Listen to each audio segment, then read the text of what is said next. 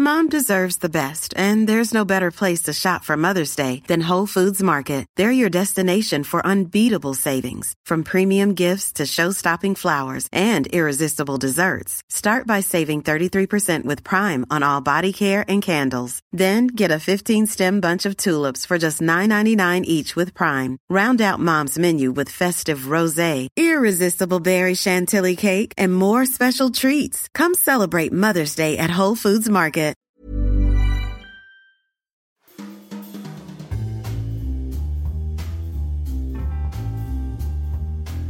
Welcome to Banking Weekly from the Financial Times with me, Patrick Jenkins. Joining me in the studio today are Laura Noonan, our investment banking correspondent, Emma Dunkley, our retail banking correspondent. Down the line from uh, France, we have Marcus Evans, who's a partner in the Frankfurt office of KPMG.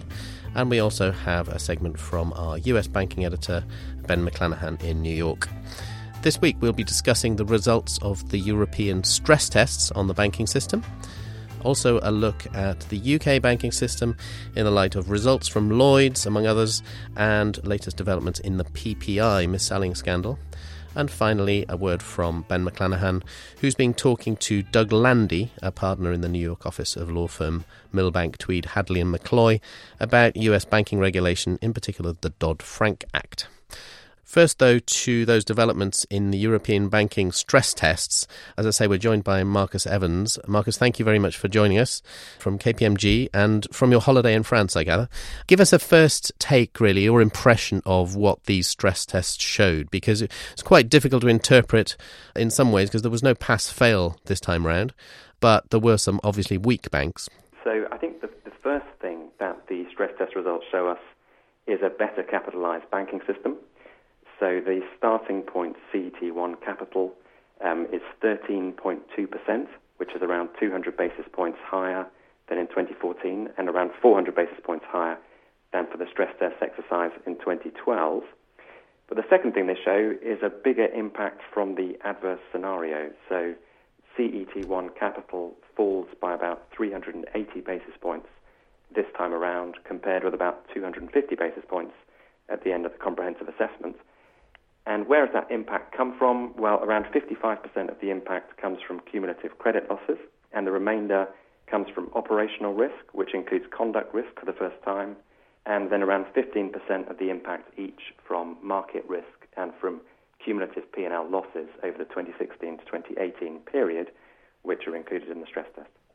Do you think, I mean, you mentioned there that the impact of the stress scenarios this time is that much more acute.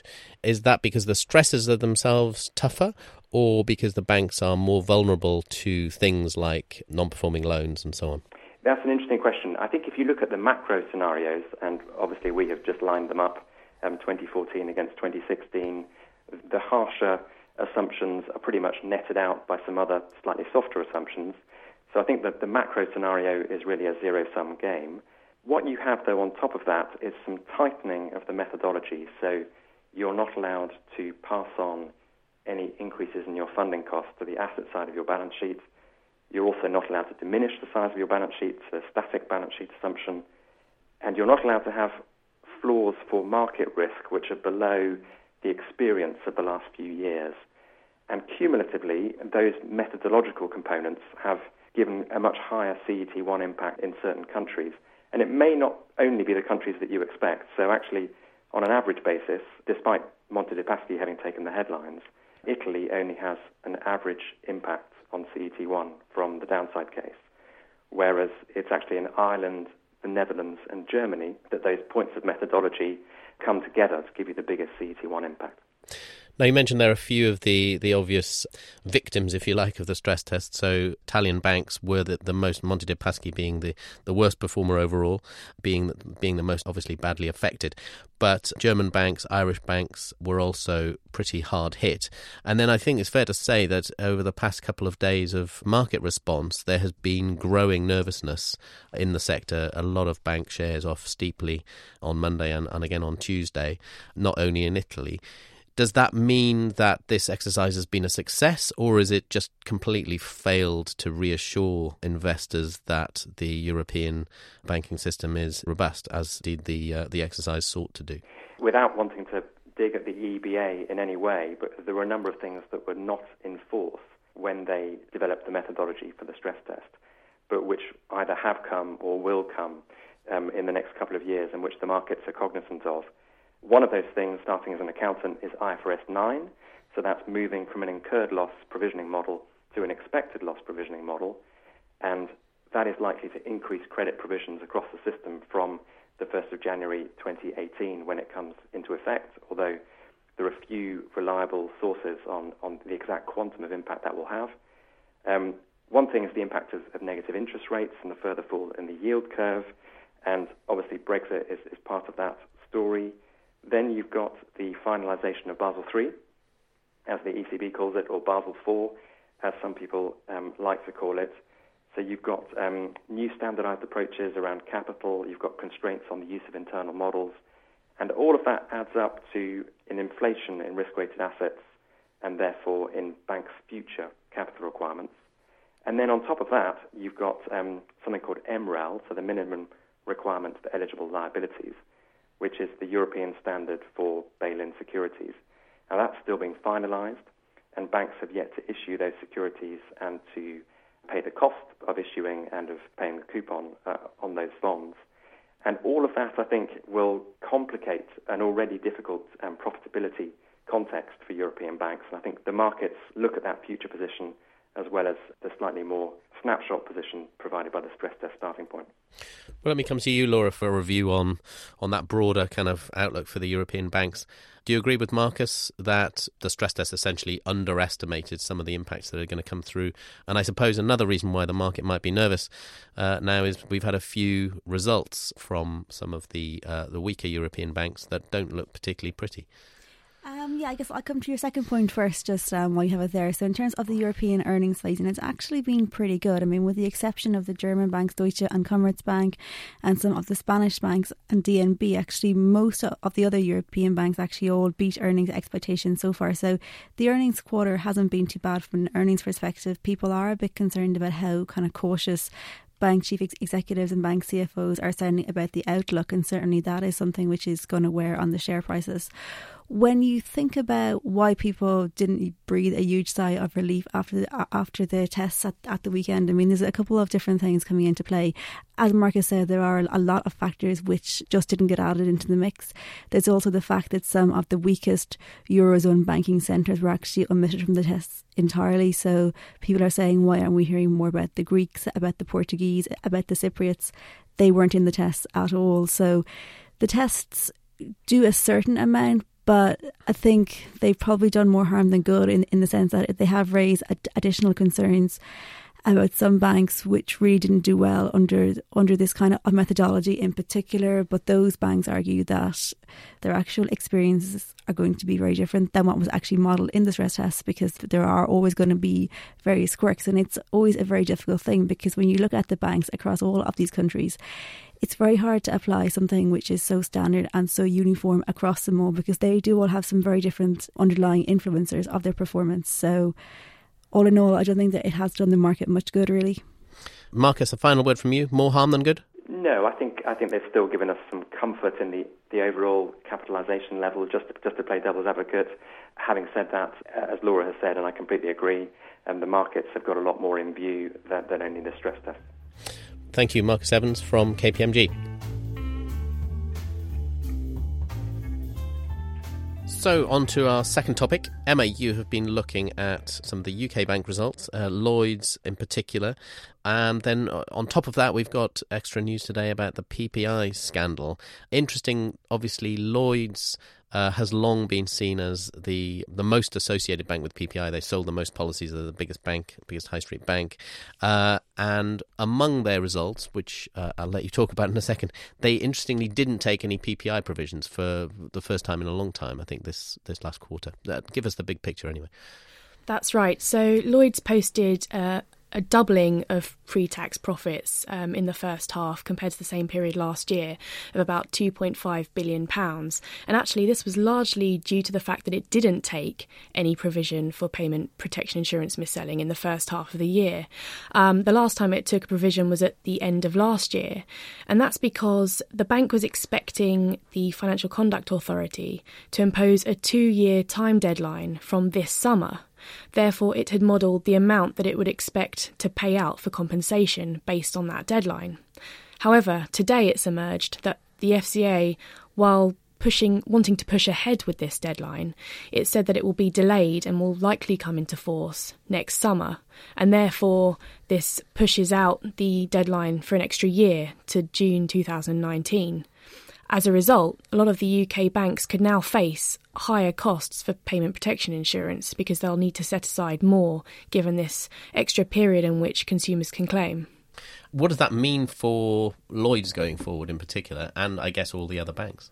Well, some analysts are suggesting that the impact of this uh, extra year in which consumers can claim will cost the banks potentially a few hundred million pounds each. But Lloyds, as you say, being the biggest lender and therefore selling the most payment protection insurance could face setting aside up to an extra £1 billion. However, this is modelled on um, Lloyds receiving about 10,000 uh, mis-selling claims a week, and this in fact has dropped recently to about 6,700 claims a week. So, in fact, it might be the case that Lloyds doesn't need to set aside quite as much as £1 billion. But either way, this will continue uh, the UK's costliest mis-selling debacle and means that it will further eat into profits at a time when they're already coming under pressure from lower for longer interest rates and, dare I say, a slower economic environment post Brexit. Absolutely. Well, we'll keep a close eye on that. Thank you, Emma.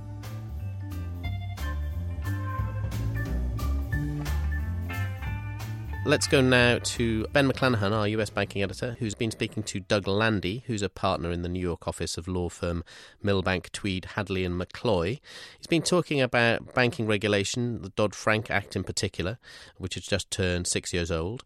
And Ben began by asking him how, when you're on, the banks are getting used to the Volcker rule, which is designed to curb big banks' use of their own capital for proprietary trading. Well, I think they're getting used to it just fine. I mean, Volcker is one year into its effective date. Volcker is uh, the provision that keeps banks from using their own money to proprietary trade or invest in covered funds, um, which was intended to keep them from doing indirectly what they can't do directly, mm-hmm. which is invest in, in funds that engage in proprietary trading or do similar things, keeping their own money safe at home. Uh, I think banks have generally come to terms with it. They don't want to uh, put the time and effort into spending all the money to uh, compliance with it. But in general, I think they've you know basically made their peace with it at this point. Mm-hmm. All banks are required to have an effective compliance regime in place for it, and they largely have done so. What has left to be done are, are basically two things. Um, the Fed, which is the agency that uh, is charged with making sure that they are largely in compliance at this point, has just granted banks a one year extension on the final compliance date, which allows them to take one more year to put in place um, getting rid of their legacy mm-hmm. covered funds. Um, that'll run through next July 21st uh, of 2017. And that's just for covered funds that banks were invested in before Volcker went into effect, uh, a very small subset. And and lastly, for for funds that a very even smaller subset, there'll be uh, ultimately potentially an extra five years that was in the statute that banks will be allowed to hold on to a very small set. Looking at some of the second quarter figures uh, for the, for the big investment banks, uh, they all uh, recorded falls year on year in their value at risk. That's a, a daily measure of the maximum losses on any particular given day. Uh, is this what Volcker was designed to achieve? Pretty much. I think Volcker, uh, as you pointed out, was designed to keep banks from engaging in speculative trading with their own monies. Um, VAR is a measure of how they are trading. Um, uh, you know, it's hard to separate out whether banks are not speculating with their own money or the markets themselves are less speculative in right. general. However, I think the feeling is that Volcker has pulled banks out of those markets, and banks are such large traders in those markets that it's probably capturing both those effects at the same time. Mm-hmm. But generally, the feeling is to the extent banks were engaged in proprietary trading, they're definitely not doing it anymore. Is the risk simply shifted to another set of actors, such as Citadel, who aren't subject to these laws? Well, um, there were uh, a set of um, sales of proprietary desks from certain banks to the citadels and the funds of the world um, before Volcker went into effect. So there was certainly um, a movement of of trading books um, but I think also, you know, more broadly, the business has definitely moved from the banking industry to the funds and the non-regulated industries as well. So, if the banks are broadly getting to grips with that Dodd Frank six years on, uh, what, what's really bothering them when they come to see you? When you go to see them, uh, what, what's top of, top of their mind? Well, the banks are very worried now about being able to make certain return on equity targets. Right. That, that's pretty much all they mention at this point. They're concerned about um, meeting equity targets, being able to raise capital when they need to. Um, and what's driving that is, uh, you know, following Dodd Frank, the G20 and the U.S. regulators have put in place um, a system of increasing equity capital requirements. Yeah. The desire is to make the banks safer by having the banks hold more equity capital. The feeling being prior to the last financial crisis, the banks were undercapitalized. Um, globally, the banks are now more capitalized, better capitalized. In the United States, the banks are increasingly better capitalized, which makes the banks much stronger and more resilient to handle the next financial crisis. However, holding more equity makes it harder to return a better return on equity for investors. Mm-hmm. As these requirements, which are being phased in, come into effect, the banks are finding it increasingly difficult in a competitive world to return a good return on equity. And this is what they're talking about. Right and a good return on equity being what? Double digits? Double digits, definitely. I but there's only one bank, as far as I know, that's um, projected to achieve a double digit return on equity this year amongst the big six US banks, and that's Wells Fargo. The rest are going to fall short. Well, I think historically banks were, were able to achieve double digit returns on equity. I think they'd like to do that, you know, over a broad period you know certainly you know any one particular quarter year you know who knows what's going on yeah. but but i think looking at sort of the the business looking at what's coming in the next few years um, in terms of the regulatory environment and the expectations of the regulators as to how much equity the banks will need to generate and looking at the banks and what they perhaps feel their investors will demand in terms of a return adding those things up I think the banks feel that they're going to be very squeezed and they want to make sure that they're deploying their capital into the right activities and business lines where they can generate an appropriate return. Right. So, does that necessarily imply more shrinkage for the likes of Citigroup or Bank of America that are falling well short of their targets? Well, I think every bank's going to take a hard line look. What are they spending their money on, both in terms of investing and in terms of expenses? And I think we're certainly seeing that this year as as banks look at their expense lines. But I think over, you know, looking in the reverse over the last couple years, banks have certainly been judging which activities they're engaging in. And this goes for not only the big US banks, but certainly the big European and other banks in this country.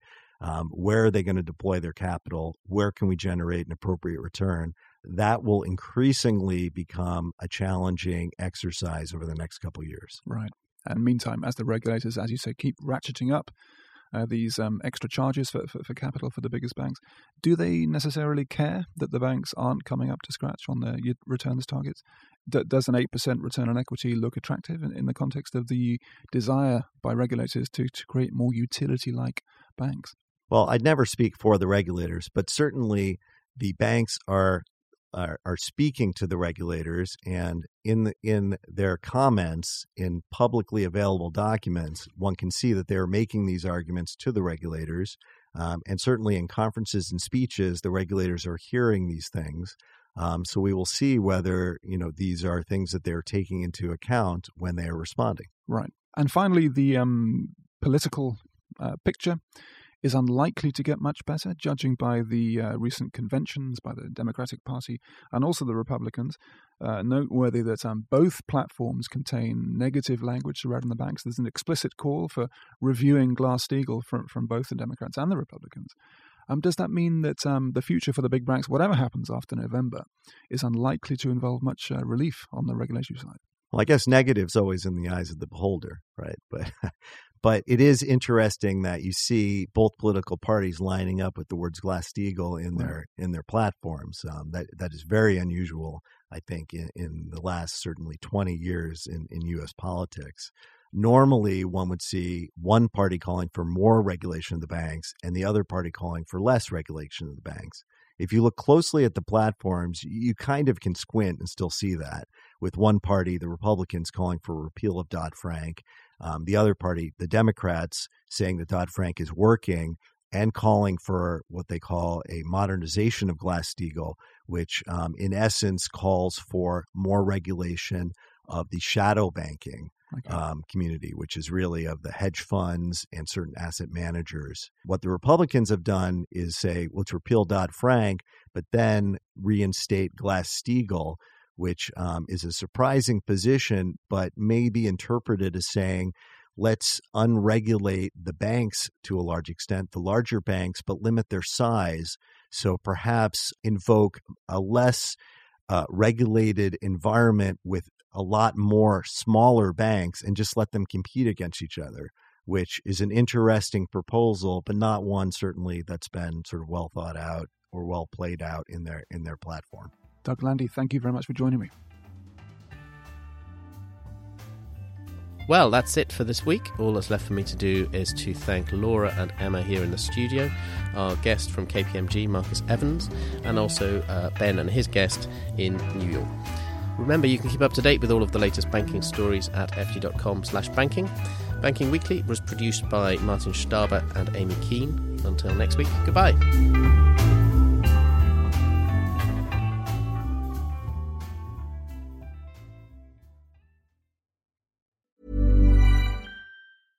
Mom deserves the best, and there's no better place to shop for Mother's Day than Whole Foods Market. They're your destination for unbeatable savings, from premium gifts to show-stopping flowers and irresistible desserts. Start by saving 33% with Prime on all body care and candles. Then get a 15-stem bunch of tulips for just $9.99 each with Prime. Round out Mom's menu with festive rosé, irresistible berry chantilly cake, and more special treats. Come celebrate Mother's Day at Whole Foods Market.